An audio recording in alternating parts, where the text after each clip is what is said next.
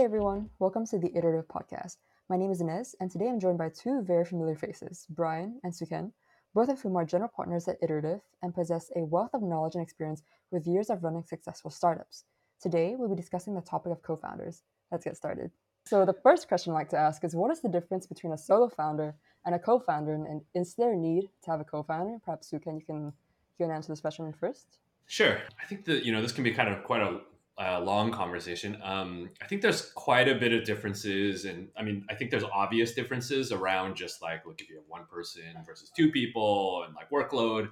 Um, but maybe I can talk a little bit about the stuff that is a little bit less obvious. I think about it in a couple ways. So one is is that there's obvious blind spots that people have. I think just as like a, a any individual or person, uh, nobody's perfect, and so not everybody kind of like you just don't you don't have all of the strengths necessary for a startup. And so if you have a co-founder, hopefully your strengths are kind of complementary, which will make your weaknesses kind of like a little bit weak, less weaknesses, and then it'll accentuate some of the strengths. And you know, I think one thing that Brian and I kind of talk about quite a bit, or at least when we first got together, is I tend to be more, I think, like risk averse on some level, and I like just want to do a small number of things really well. And I think Brian tends to push a bit more. Um, and so that helps me with my blind spots. So I think blind spots. I want to do a lot of things not well at all. Let's just say that Brian has a higher tolerance for doing lots of things uh, not well. Faster and maybe a little messier. Maybe a little messier.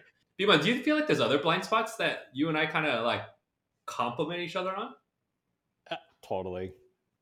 I don't know specifically what they are, but yes, we have tons. So I just think this as like co-founders is something that is important. Um, I think you just have more than one person, you can you know uh, catch each other on a lot of these things. I think being a solo founder is just really lonely, and especially I think in Southeast Asia. So there's just more fragmentation amongst founders in Southeast Asia. Um, so I think founders as a whole know less founders, and I think the having a co-founder even if you have friends who are founders you're not talking to them every day and i think it's it can be tough to open up to other founders and so I think it's it's it's really helpful to have your have a co-founder so that you can talk about it every day, and they're in the same position, they have the same uh, like they're going through a sim their same challenges. You can talk to them all the time. Um, it's quite a bit different than I think people who work at your company. You can't share with people who work at your company in the same way that you share with co-founders, um, both because um, it's kind of not appropriate to kind of like share some of the like internal concerns that you have about the company. I think if we're being honest, a lot of times being a co-founder, you're like not sure if the idea works, the company works, what you should be doing. And I think you want to be transparent with people at your company, but you don't want to be to the point where you're like openly talking about how you have doubts about like what the company is doing, right? And so I think having a co-founder just helps you can kind of have that openness and that safe space to like talk about some of those struggles um, so I think lone, the lonely part is really important. I think maybe the other part too, um, which investors think about, is what does a what does a solo founder mean about the founder themselves? Just as like an indicator. I think this is something that um, I got asked. I get asked a lot about, like how do investors think about solo founders? I think as a founder, your primary job actually is to like convince people of things. So you need to convince investors to give you money. You need to convince people to come work with you. You need to convince users to use your product. And so you spend a lot of time convincing people. Um, and the best founders are really good at this, or at least they develop the skill to be good at this. Um, and sometimes I think investors, when they see a solo founder, especially if they don't have much of a team, they think about is this person going to be able to convince people to do all of these things if they haven't been able to convince somebody to like start a company with them? Um, or is their network not as strong and networks are really important when you're starting companies. And so there's a version of this that is like as an indicator of like your ability. I think investors think about this a bit. Um, and then maybe a last point is if it's just you you're going to need to hire senior like people like much earlier just to kind of round out your team. And that's quite challenging i think. If you're an early early stage start there's a lot of risk involved. And so if you're looking for somebody who has a high risk tolerance, is really good and kind of a self starter and those types of things, um, and has complementary skills. The the group of those people who exist and aren't already starting a company is kind of small. So it's almost like the type of people you're looking for, you kind of want as co-founders anyway, but you're trying to recruit them to kind of come to your company and work at this level. Um, and I think the risk reward is tough. So I just think it's challenging kind of for a lot of these reasons. Um, Bima, do you want to add in on any of those kind of like points? Uh, I mean, I think all those points resonate. The the thing I would go back to is like, do you need to have a co-founder? The answer is no. Um, like, there's uh, there's tons of people who are able to get companies off the ground by themselves. Um, I think all we're saying here is like it's it's just very rewarding. like you will have a better time and you will have more fun if you can find your kind of like perfect co-founder for your company. Uh, but in no way should you I don't know make it kind of like a excuse not to not to start. In fact, I I feel like that's one of the biggest things that we biggest pieces of advice we give other founders is it's just really hard, right? To like go find a co-founder that like really resonates with you. Um, and so a lot of a lot of um, early kind of like first time founders just give up. Like the idea just never gets worked on because they don't find a co-founder, and I think that's a wrong way to uh, I don't know, start a company. Like instead, what you should be doing is try to get as far as you can uh, and then spend i don't know 15 20% of your time kind of like constantly on the lookout for someone who might be able to compliment you uh, and the the i don't know the side effect of doing this is the further along and the more momentum that you build in your company the easier it is to go find someone who wants to work with you because you already have set goals set vision kind of like set um, I don't know, momentum in your company uh, and so yeah, don't make it like an excuse not to not to get started if you can't find a co-founder. Maybe one one other thing I had, I was just thinking about this is definitely like it's it's not an excuse. I think oftentimes getting started first is the best way to actually find a co-founder. Um, maybe one good way to summarize like the difference between solo founders and co-founders too is I feel like if you're a solo founder, the lows are even lower because you're kind of by yourself. And the highs are like not as high because you're also kind of you're also by yourself.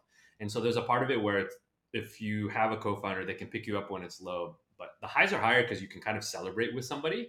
Um, I feel like I've talked to solo founder friends before, and something really good happens, and it's like they kind of just celebrate by themselves. Um, so I think just something uh, something else to think about. That's that's so sad. it's very sad. Very sad. All right, then, Brian, what are some things um, one should consider prior to bringing a co founder on board? Perhaps questions founders should ask themselves? Yeah. Um, let's see. Hsu Ken, why don't why don't you get started on here, and then I'll fill in the uh, specific questions. Sure. Um, I think it's really all about values. I, I, mean, I think there's a lot of tactical things, but the first thing that I would look at is values. The type of values you're looking for is: Are you aligned on uh, what you're doing the startup for? So, is your motivation for doing a startup the same? Do you have kind of similar opinions on work life balance? Like, for example, I think Brian and I are a little bit masochistic, a little bit. We both are like, work life balance is great, but that doesn't mean 50 50, right? And so we tend to uh, skew quite a bit uh, to work. Um, and I think if either of us were like, oh, I just want to work nine to five, which is totally fine, by the way. If people want to make that choice, I think it's just something you want to work out with your co founder. But I think if one of us were like, I just want to work nine to five, and the other person is like, I want to work 70 hours a week, uh, you're to, it's to cause a lot of problems. And so I think you want to align on some of these like values around why are you doing a startup? Is one of you doing it for the money and the other person wants to make a big impact on the world? That's to cause a lot of problems. Um, working style. Uh, if one of you wants to work a lot and one of you doesn't, um, that's a that's going to be a big difference, especially if somebody's thinking lifestyle business and somebody's thinking venture capital. Um, Risk tolerance is another thing. Um, if you are working with somebody and you feel like you have much more risk tolerance and they have less, or vice versa, that's also going to be problematic.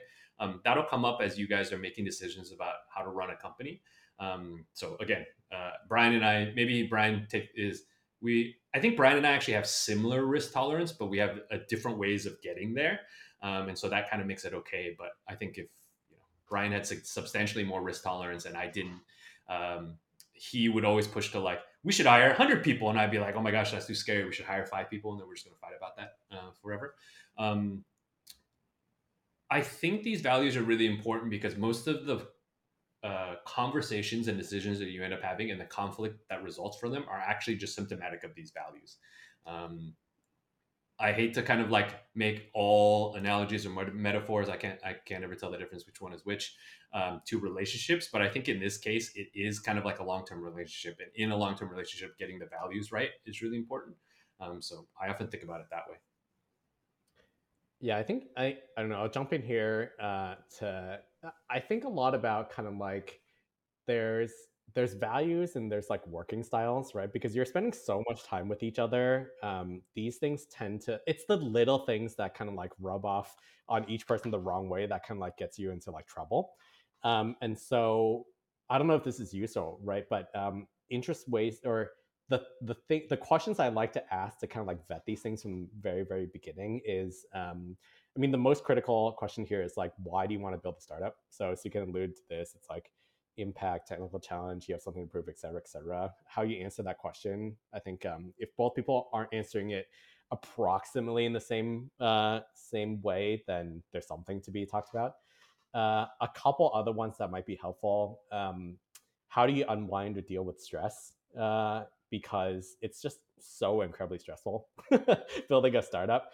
Uh, one, you want to know that uh, the other person can be like, I don't know, stable and like deal with stress and like unwind in a good way. Uh, and then it kind of like brings up the whole uh, like how do people view um, work versus kind of like life.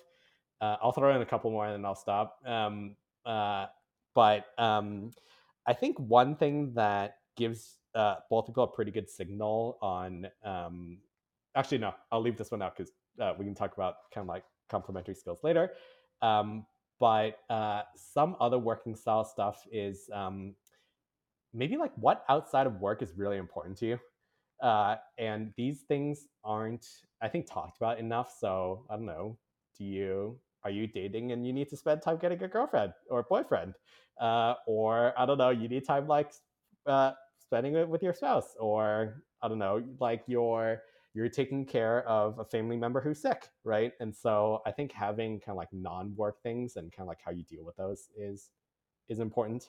Uh, and then there's kind of like just like working style stuff where it's like, I don't know, Inez was just talking about this like a couple minutes ago, and so I'll I'll use it as an example. If I give you something to review like half an hour before you need to go to sleep, like are you going to review it uh, so that I can get feedback immediately for the next day? Mm-hmm. Or is it okay not to review it and wait for the next day to come up uh, because, I don't know, we just, it's kind of like the hour to shut off, right? So I think little things like that just, just matter. Yeah, I think there's we're like there's maybe two buckets that we're talking about. There's the value stuff, which is there's no right or wrong way to kind of like do this. You just need to agree on what is right for the both of you and how you're going to work together. And then there's the practical side of it of like you should have complementary skills and you know and like working style like in some of these things. And so I think if, I think about it in kind of these two buckets. Um, maybe what I'll add too is I think most people under they undervalue this values part. I think when you start when you're starting a company, you just get really excited about starting a company, and I think especially well, this happens in Silicon Valley too, but it happens in Southeast Asia even more people don't want to be a solo founder. And so they're tr- they they want to say yes to somebody. They like want to have a co-founder. And i think they get excited if somebody is interested in doing what they're doing. And so they tend to skip on a lot of these like fluffy value conversations. And i think that's a mistake. Um, doing it up front will save you a lot of uh, headache i think in the future um, and so I think this is not talked about enough, and people probably don't spend as much time doing it as they probably should. Um, I mean, to be totally transparent, Brian and I did none of this when we first started. We were like kids, and it was like Brian wants to do a thing that I want to do, and so we should kind of like do it. And so I think we just got lucky uh, that enough of this aligned. And I mean, we had to kind of work through quite a bit of stuff on our own anyway, but like enough of it aligned where we could kind of do it. Um, but I think especially in the beginning, for first time founders, they they probably don't spend enough time talking about this. I don't know. I don't know if this is useful for for the audience, but I feel like what we did when we were really young is we we cared about values, but we didn't know exactly how to do it, and so we yeah. kind of like talked about it, and it wasn't concrete enough for it to be useful. Uh, and so I don't, we don't need to go kind of like deep into this, but um, there are like mission and value exercises uh, where you talk about I don't know what's incredibly important. And I think I think the thing that most people like don't do well is they're like I don't know we care about speed right? Or like we care about I don't know empathy or we care about being mission oriented. But then like everyone has a different opinion on what that actually means. And so you actually like they're just like not useful at all. Uh, and so i think being specific around like i don't know how do you make bets do you make long-term bets short-term bets i don't know medium-term bets or like i don't know if something uh, how do we feel about autonomy versus um, know, responsibility versus like leadership um, just being very specific about what is the value and what are the top values uh, that you guys will operate in uh, is important. Yeah, two things I'll add here. I often think that val- values that are not controversial are not useful enough. Like if you're saying that like we want to make the world better, it's like great. Everybody's going to agree to that, but it doesn't actually help you make any decisions about stuff, right? Like the best values are somewhat controversial in that it says no to a whole branch of things and it says yes to another branch of things and it's not obvious to people like which side they want to be on. So you're taking a stance on something. Um, so I think you know when we first started out, when we talked about our values, our values were all the like fluffy stuff that no one disagrees with, and then it turns out they were not useful. Um, maybe just a quick story here on like why I decided I wanted to work with Brian initially, which was like the bar was. I'm sorry, Brian. The bar was very low. Um, I had tried to bring like a bunch of my friends together to work on projects several times over the like year before I met Brian. And so I would like go to friends, I'd like pitch them an idea. They would all say yes. And like I, I did this like three or four times with like different groups of friends. And they all would say yes. And then I'd be like, great, Sunday afternoon, let's meet at this coffee shop and work on this idea. And Sunday afternoon would come around and I would go to the coffee shop and then I would just get text message after text message of people who like bailed, right? everybody said they wanted to do a startup except for when they needed to sacrifice like an afternoon on a weekend. And I just remember feeling over and over like, I just take this more seriously than everybody else. And everybody says they want to do it, but they don't. When I met Brian, he pitched us this idea, and we the first thing that we started to do was we agreed we're like, okay, let's work Sunday afternoons. I think it was Sunday afternoons or mornings. I can't remember, Brian. But it was like we were agreed, so we we're going to start working together every Sunday afternoon. And I kind of was like, yeah, yeah, sure, let's see. Uh, I, have tried to set this up a lot. That Sunday afternoon comes, I show up, and I think I come at like 12. I think we were like, hey, let's have lunch together, and then we'll like work in the afternoon. So I show up at 12. Brian and his brother are like already there and like set up, like computers out, like it's clear they've been like working for a while. And I go to my brother and I'm like, hey, Suan, uh, am I like late? I thought we said 12. He's like, you're not late. They just came two hours early because they were excited. And I just remember being like, okay, like these are my people. Like I they are as serious and excited about this as I am as serious and excited about it. And like showed up every weekend, right? Every weekend we all showed up and we got like earlier and earlier. And you know, we didn't talk about a lot of important stuff, but I think that key part to me was like Brian and his brother take this as seriously as I take it, and that's really important. Um, so I think to me, I was like, I want to work with them because they take it seriously. Like that was it initially, and you know we should have had lots of other conversations about stuff, but to me that was such a key point that uh, it made me kind of like want to keep doing it. Bima, I don't know if you remember that at all. I totally don't remember it, but it's also I was gonna say it's it's helpful just like not having friends to hang out with on uh, on the weekend. So it turned out turned out fine. By the way, Brian is is somebody who at one point was like, I don't understand why people have friends if they're not useful. I still believe, still believe it. So. Yeah, yeah, yeah, yeah. A utilitarian perspective to friendships.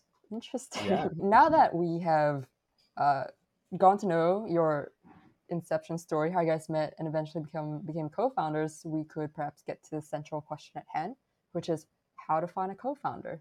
Um, what are the steps entrepreneurs should take to find the right co-founder and potential avenues and platforms through which they can explore that? like, like networking platforms, matchmaking sites. Perhaps Brian, you'd like to take this question first? Uh, sure. Um, I feel like finding a co-founder is very much like dating, and so Hsu Ken would have way better, way better stories here. but I will start. I will start, and you can jump in. okay. Okay. Um, So I think when you're early in your career, the easiest way to find a co-founder is just look for people who you have worked with before, right? Uh, so typically, if you've I don't know if you've done a project in college or if you've done I don't know side side prod volunteer projects, right? You're always just looking at other people and you're like, oh, who do I like enjoy working with? Um, I think this is actually a pretty good approach, right? Because uh, it's I don't know. Okay, so you can push back on me on this one, but in your early years, it's more important to have people who you enjoy hanging out with and working with and kind of like achieving something than it is to have complementary skills. Because I don't know, you hang out, you tend to hang out with friends who are very much like you, uh, and so I would kind of like optimize for that. Um, and I think once you kind of like start growing your career, you can kind of like get you you just have a bigger circle, right? So you have your your friends of friends, you have kind of like your other friends uh, who are friends of some other friends, and then at some point in your career, you'll have like enough of a network where you um, start essentially just like hiring for these people, and so you're like, okay, cool, I'm looking for like this very specific skill set, and so you kind of like run a process, uh, a co-founder dating type of process to to find someone there. So I don't know. I'll stop there. So you can I feel like you have more structure. Yeah. Uh, I mean. I, I don't know about that, but I think it's maybe the way I think about it is there's like best case scenarios, but if you don't have the best case scenarios, you have to get increasingly kind of further out, right? So I think Brian is describing maybe best case scenario. Like if it's somebody you've worked with in the past, or I mean, there's a lot of startup stories around people who met in college. Best case scenario, right? Um, and I tend to prefer people that I worked with over friends because I think that relationship is just different. Brian and I were not friends before we started working together, right? we're like sort of friends now, but like we weren't when we first started. And I think that working relationship is kind of like I'd rather I'd rather start a company with somebody I worked with than uh, a friend. Um, I think you, you that's the best place to start, right? So if you don't have people who you've worked with before and that kind of stuff, then you're going to move out. But one hack that you can kind of do is go to places where there's a higher likelihood of people who want to start companies. And I think this is a lot of the reason why people out of school go work at startups. Like if you want to start a startup, the other people who work at a startup are more likely to want to start a company. Um, Brian and I actually know each other because he went to go work for Zillow um, in the kind of very early days, and he actually hired my brother uh, or recruited him. I don't. You weren't his manager, but like you brought him in, and then they wanted to start a company together. And so on some level, it's like if you go work at these early stage startups, you'll meet other people. So if you feel like you don't have a lot of people that you know that want to start startups, go work at a startup. I think it's like a, a easy hack to kind of get in.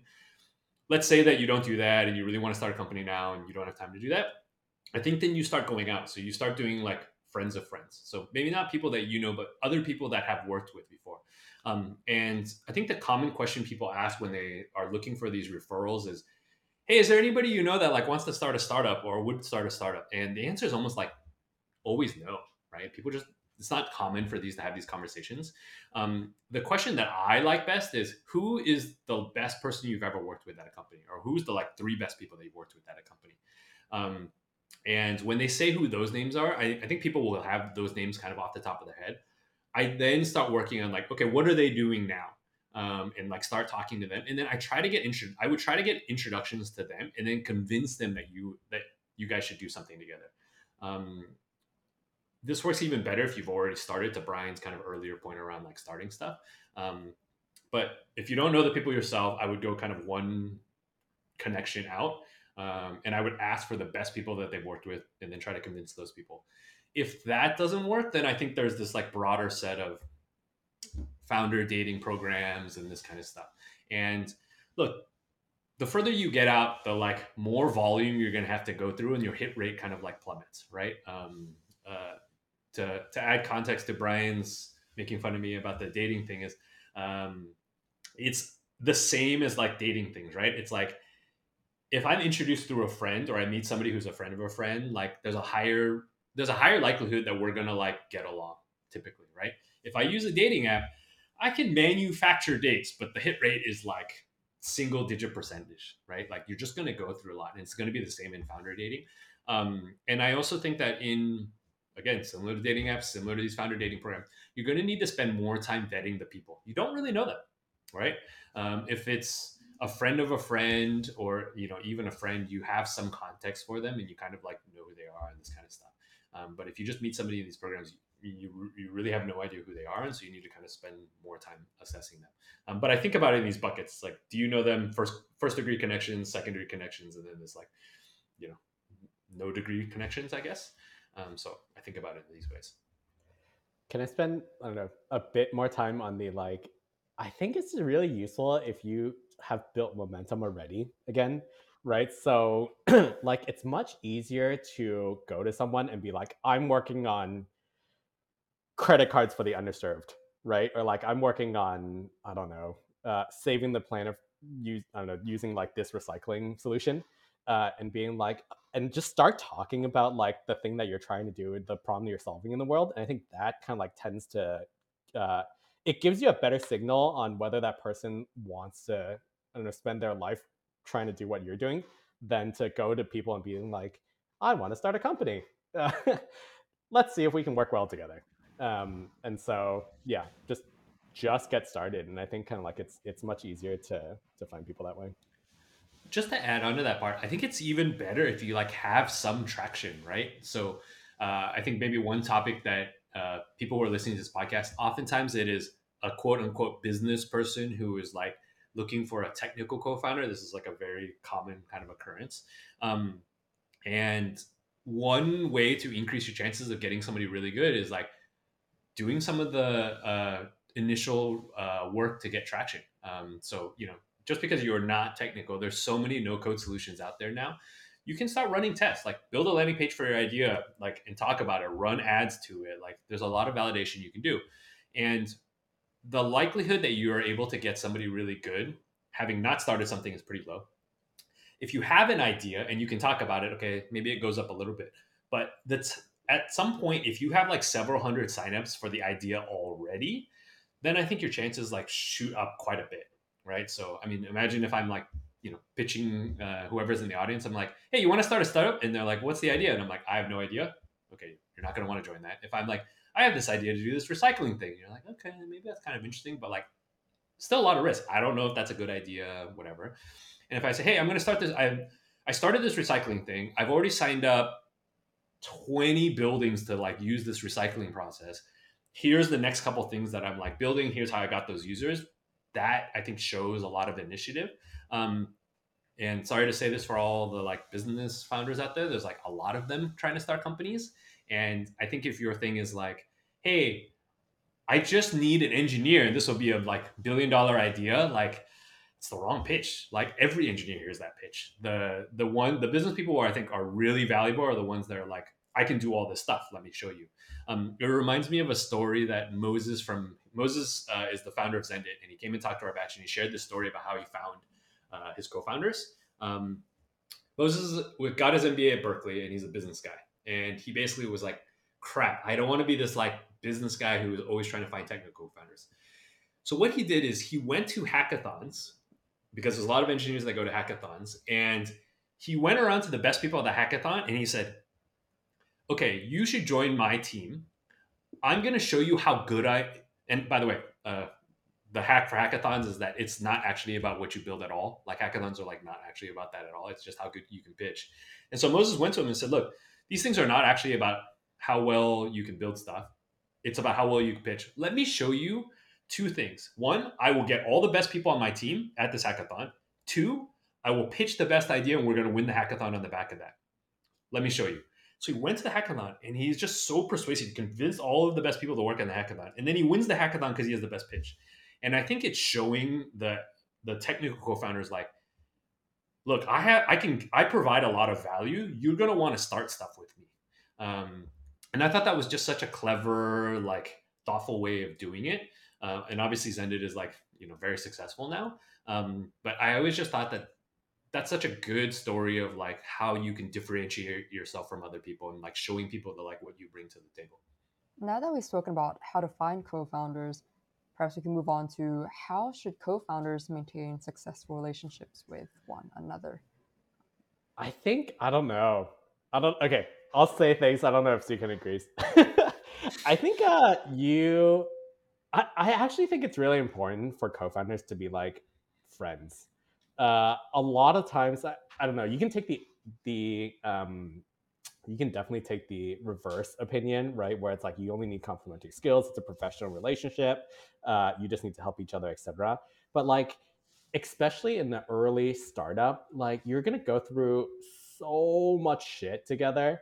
Uh, a lot of times it's not about your abilities it's about i don't know picking each other up when it when you're at like the lowest lows. And so uh, i would just think about it as any friendship. Like there's no secret. There's like how do you maintain your your friendships you hang out with each other right you uh, support each other during your lows uh, you do things that other you like know the person intimately you will uh, I don't know, bring them dinner sometimes when they when they're like struggling. And so I, I don't know, I'm I'm really bad at being friends. But I think the way to think about co-founder relationships is to think about how do you maintain your friends. It's it's so clear Bima just like doesn't like have a lot of friends and so he's just like intellectualizing what friends actually do. he's like bring, bring yourself dinner. That's what friends do, right? I don't know. Who knows? I don't know. Um, but I but I think I think Brian's right here. I think and maybe I would say it in a different way. And actually, this is something that Brian said to me, and so I'm just parroting it back. But you need enough of a friendship or whatever you call it, but you need to be able to like you kind of root for the other person, right? Like you care about them like doing well, and that ends up being really important. Um, and if you don't like like if you are working with somebody and you're like i don't really care how i don't really care if this person is successful i just need to like extract this value from them you it's not going to last very long. Because i think there's just going to be times when as co-founders you're pushed to your limits and you kind of need to help each other out. And if you're just purely thinking about it from a transactional standpoint like you're you're gonna you're gonna just think you're like i've gotten everything i need out of this person like this is the limit for them. And you're not to kind of help pick them up and this kind of stuff. So I think being friends helps with that. Um, you know, I played a lot of sports growing up, which again is another thing that Bima just is like, I don't understand why there's any value to playing sports.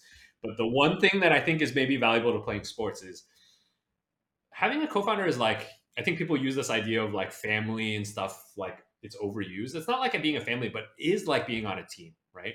And when you're on a team with other people in a sport, you need them to kind of do well and you're like rooting for them to do well so that the team does well and i think that's really important. Um, and so again like if you if it's just a transactional kind of relationship i, I just don't think it's going to last very long.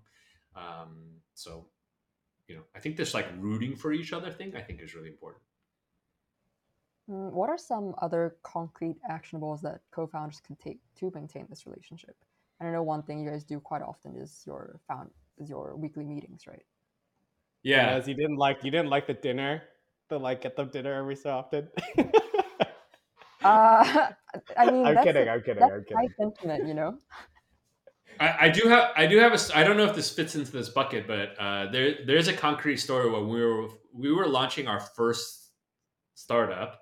Uh, we stayed up all night and we all finished our parts except for my brother who had kind of the most complicated part, and so he had to code all through the night and we were all done. And so we're, we're literally just sitting behind my brother's computer and being like, you done yet? Are you done yet? And he's like, this is not helping. And we're like, okay, it's probably not helping. And then Bima goes, is there anything I can do to help? And I think my brother, as a joke, was like, I need to do my laundry, otherwise I have no clothes tomorrow. Do you want to help me do my laundry? And Bima was like, just shut up. And he was like, I can do that. And he literally did my brother's laundry like that night to like help. Um, and I feel like that's not something that, I mean, I, don't think part of being a co-founder is doing the other person's laundry. That is that is not the advice I'm giving. But I think there's a part of that is like my brother and Brian were friends and they thought of themselves as friends as that's like and he was just helping out in that case. If you were thinking about it purely transactional, I think Brian like would not have done that, right? And so I think there's just lots of stories around like being friends that kind of like fit this. Yeah, I think Inez is looking for the like weekly founder meeting. Okay. Answer. okay. So, Bima, when did we when did we start doing this? The founder like meeting thing. It decide actually it was from decide, right? Mike used to do this with us. Yeah. So I think one of the things that um, uh, and you know we should give maybe maybe we should give Mike Fridgen, uh, who is the CEO of our first company, some credit here. Um, he had a weekly lunch. I think it was weekly lunch uh, with uh, all of the founders, and we would go out to lunch and we get out of the office, and we had kind of more honest conversations about how the company was doing and feeling. And it was the space, it was like a safe space to talk about it. And it was something that we carried on at Weave and we do this at Iterative. Um, it's setting aside time to kind of like check in with everybody on how they feel things are going, what's kind of frustrating, what isn't. And I think it's investing in that relationship and setting aside time to kind of do that. Um, I hear from a lot of other co-founders sometimes where you know, you know you get really busy. Sometimes it's like ah, I'm really busy. I don't want to like talk to Bima about how I feel. Um, and I think that's a mistake. You're just punting it down the road, and eventually this is going to all come out. So talking about it in those moments, I think, are um, helpful. So just maybe to break this down for people. So Brian and I have a weekly meeting where it's just the two of us, and you know, if we had more co-founders, we would do with them too. And you know brian and i are remote now so this is mainly over zoom but if you're if you're actually living in the same place i recommend getting out of the office. I think there's something invaluable about just context switching and getting out of the office. Um, and you also want to be in a place where you can talk privately so you don't want to worry about like oh, somebody overhears this or like whatever. So typically get out of the office. Um, and we cover kind of like a couple things. So often it's like you know, Brian and I divvy up different parts of the company. So he's responsible for this, I'm responsible for this. And part of it is actually just communication. So, like, you know, most of the time it's like I trust Brian to kind of like do the parts of, uh, be responsible for the part that he is working on. And, but I also, you also want to hear about it, right? And so, okay, Brian will tell me about what's going on in that, what he's worried about, what's kind of going well. He'll do that. I'll do the same thing with the other part. Um, and then you kind of get feedback back. Um, and then typically there is also this part where we're talking about like how do we feel like things are going? Like, do we think things are going well? Do we think they're not going well? Are we going fast enough? How do we go faster? And we typically keep a Notion, and Inez, you know this because we do this for all of our meetings, but we have a Notion document that is just for those meetings too, and we put topics in there that we want to like discuss. And oftentimes those topics are like, you know, some of it is tactical, but a lot of it is just like longer, bigger picture feeling stuff, right? Where it's like, are we going fast enough? Are we going slow enough? Should we be doing more of this? Like, should we bring, I don't know, should we, like, I don't know, iterative cases, like, should we have another general partner? Should we be investing more in this country? Should we be doing that? You know? And so these are sometimes longer term things that you don't talk about on a day to day, like, stand up area and task, but like, are kind of in the back of your head, right? And if you don't have a place to kind of vocalize them, then I think um, they just kind of sit there and nod at you. Um, Bima, anything you would add to these meetings?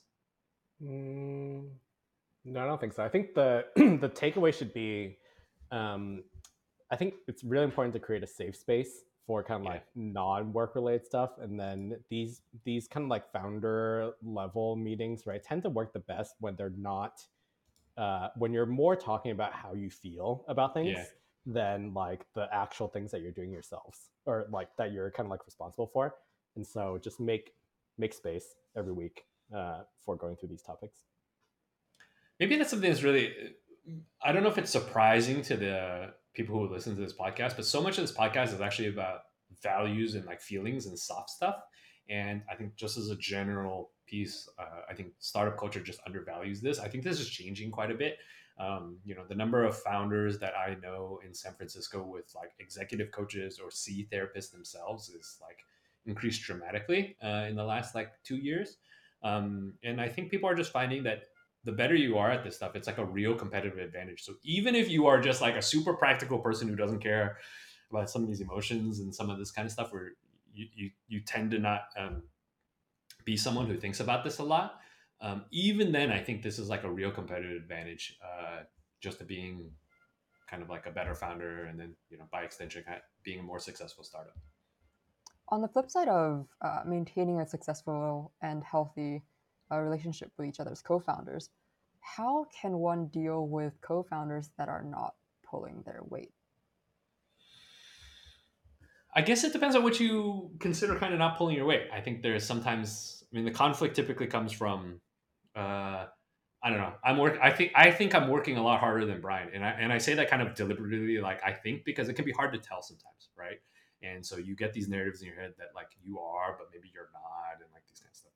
Especially when you're working remotely, like I don't know. I have no idea when Brian starts work. We don't start work at the same time. I don't see him coming in the like you don't have any of these cues, right? So a lot of it is like you think. Um, so that's like one bucket of just like, do you feel like you're kind of working the same speed? Um, and then maybe another bucket for some of these uh, conflicts is also just like, do you agree on kind of like the direction of the company. So, but maybe like for your question, we can stick to the the pulling weight part. Um, I think a couple things here. One is have clear targets. This is what the this is the way that Brian and I kind of do this the most. You agree on the targets. So Brian has targets, I have targets. We agree on those targets, and then it's our responsibility to hit those targets and give updates on the targets. I don't particularly care how much time Brian spends on whatever, as long as the targets are kind of hit and vice versa. So making it as concrete as possible so it removes this whole like narrative thing, right? Um, I think is really important. Um, and then the updates so that you feel like the other person is kind of, I, I mean, I primarily write updates just so that people kind of know what's going on so that they can trust I'm kind of like doing the right stuff. Um, so I think these concrete uh, targets are really important and kind of like a plan around it. So Brian knows what's happening and we're kind of going. Um, so I think the targets is one piece. Um, I think the introspective part is another piece, like just recognizing that like you the other person not pulling their weight is a feeling that is not like a concrete fact potentially, right? Um, it is, you know, it's something that you're feeling about the other person. So I think just knowing that and trying to dig into that a little bit about like where that comes from. Bima, do you want to jump in? Do you want to add something? Mm, uh, I mean, I, will just repeat what Hsu Ken says. I don't, I don't think I have anything like incredibly insightful here, right? Like, uh, the thing to remember again is like you feel like someone else is not uh, contributing their weight, but like a lot of stuff is going on, and so making sure there are clear KPIs and goals uh, that you're trying to hit every single week, and then when you when that person doesn't hit it, you have a conversation. When you don't hit your goals, you have a conversation uh, and I think that's going to get you a long way. And then if you if you don't agree on the goal, like why don't you agree on the goal? I think the the uh, most practical thing I think I can kind of like give advice on here is the most important thing is to keep talking. like yeah. you just want to create yeah. moments where you have you can have these discussions uh, because if you don't, then I don't know, like if you are not talking, then both people will just have their like subjective feeling about the situation and nothing gets resolved. And so you don't you don't get to move forward. So yeah, have clear goals, uh, mostly because they are goal posts where you have to talk to your co-founders. And maybe I'll just add on to the part that's really the the talking part is really important. The longer you go without talking, the longer you, the narrative sits in your head, right? So if you, I mean, if you just think about this very practically, if you communicate and talk, ideally you have the same view about what's going on because you just talked about it, right? And then the longer that that goes on without you thinking about that, the more that there's a chance for those views to diverge because you haven't talked about it and it's just like going further and further away. So I think it's like you, you should talk about it. You hopefully are kind of understand each other and you're on the same page. As some as time goes on, those views diverge, and then you want to talk about it to close it again. And the longer you let it go, the more it diverges, and the worse the worst place you can be. So I think that's why we try to do founder meetings on like a weekly basis too, so you can kind of close that gap, consistently close the gap, right? Um, maybe one other part that is tough practically, but really important uh, is like intellectual honesty. I think there's a part of this where like you want to be open about what's going on. So like if I'm not hitting my goals, for example, like I want to be able to like call out like say to Brian, be like, hey, I'm not hitting these goals. Here's what's going on, and like talk about it, right? If if I'm like, it's obvious I'm not hitting my goals, and I'm kind of like making a bunch of excuses or like, oh, these goals are dumb. Like, there's a part of it now where it's like we're intellectually kind of not honest, and if you get into that place, then it get, becomes kind of very dangerous because I think then it's hard for Brian to like talk to me about it because I'm kind of not being honest about kind of like what's going on. Um, and so I think this kind of goes both ways, but I think this that level of honesty I think is really important. I mean, as trite as it sounds, the cornerstone of a healthy co-found relationship, not just co-found relationships, but relationships in general, just communication, right? And uh, establishing expectations and being in a daily conversation about that. And to end off the session, I would like to talk about remote working. And as we've seen, I mean, long distance relationships and collaborations are increasingly the mainstay, um, given the realities of COVID 19. Your relationships as general partners at Iterative and this podcast is very much cases in point. As such, how can co founders manage their long distance relationships and overcome potential challenges of launching and running a startup when they are working across global borders? Bima, you start. You haven't. you start with this one. Okay. Okay. I'll start. Um, I feel like I feel like my answer here is uh, everyone's still working on this, right? So there's kind of like no clear. Uh, I don't know if there's no clear answers, but like a lot of stuff is being tried. Um, I think there are like fundamental things that uh, that you should just keep doing, right? It's like uh, whether I'm in a room with Hsu Ken or not, we're talking every single day, and we're talking about like hard. We're we're saying we're talking about things that are hard, not just kind of like what we're trying to do on a day to day basis. Um, and so, going back to your your thing, Nez, right? It's like communication is key uh, on all these things. I actually think the remote um, the remote uh, situation is kind of cool, right? Because now all of a sudden, my the number of people who I can be co-founders with is like much higher. The number of people who I can now hire as executives or um, as members of my team, it's just I don't know, it's very cool. Uh, it's it's very cool for me and Hsu Ken now, right? Because we can work with companies who are in Indonesia, uh, in like Vietnam, and then we can yeah Bangladesh, right? And we can hook up with uh, uh, very experienced founders who have done it in China or in uh, in San Francisco. And so I think there's a lot of pros uh, to everything being remote. Um, but yeah, don't don't skip out on uh, communicating and always talking to your founders. Um, yeah, maybe what I would add on here is that I think Brian and I are in kind of a special case, but we because we've been working together for like a decade plus, and then we started kind of working remotely. So I think there's like a lot of inbuilt kind of like relationship already. Um, I think the old adage used to be you want to be in the same place. Definitely in Silicon Valley, you know, before COVID, it was like you want co-founders, you want them to be in the same place, blah blah blah, and all this stuff. And I think that's changing quite a bit after COVID. Um, I think there's a lot more people, even in within Silicon Valley, that is like, hey, this remote thing is is actually kind of useful and good. I think Southeast Asia was a little bit earlier on the remote piece primarily because you often had companies that needed to operate in multiple countries. And in the US, it was like you just operate in this one country. So I think Southeast Asia actually is like earlier on this. Um, the flip side of it, though, is that if you are doing a remote, you need to spend more energy and more time on communication. So I think the positive is yes, you can start more companies with people and you can work with more people now maybe downside I, I, don't know if i would call it a downside so much but it's just something to be aware of is that you need to invest time into this communication part and some of these like meetings and that kind of thing. Um, so maybe it's just like that's just the adjustment that needs to be made um, and you need to be kind of quite thoughtful about that. But you know better and better tools are being made every day to kind of adjust to this so i think it's kind of an exciting time. Um, is there anything else b- both of you would like to add before we conclude the session I mean, I think my I don't know my one parting thought here is it's just so much more fun if you could find yeah. like people that you work well with. Uh, and the the thing that comes to mind for me all the time is if you want to go fast, go alone. But if you want to go far, go together. Uh, and so it's not only with your co-founders; it's like with the entire team that you'll end up building. Um, it it's cool to work with other people that you enjoy working with, trust, etc. Because you can just achieve so much more. Yeah, you know I, that that definitely resonates with me. If I'm being honest, uh, and maybe maybe it's because I like studied math in school. I really like working alone, and I think like I it just my my predisposition is like I just want to be left alone in like a room, and I just want to work by myself. And honestly, that's probably like still the case. But the reality is, you're just not going to be able to do very much by yourself. It's kind of impossible, right? Like I just, I just not, I can't do that much. And so the trick then is like, okay, can I find people that I like, like working with? And, you know, Brian, I can like sort of tolerate, I'd still rather be by myself, but I can kind of tolerate him now. So like, we can kind of do this.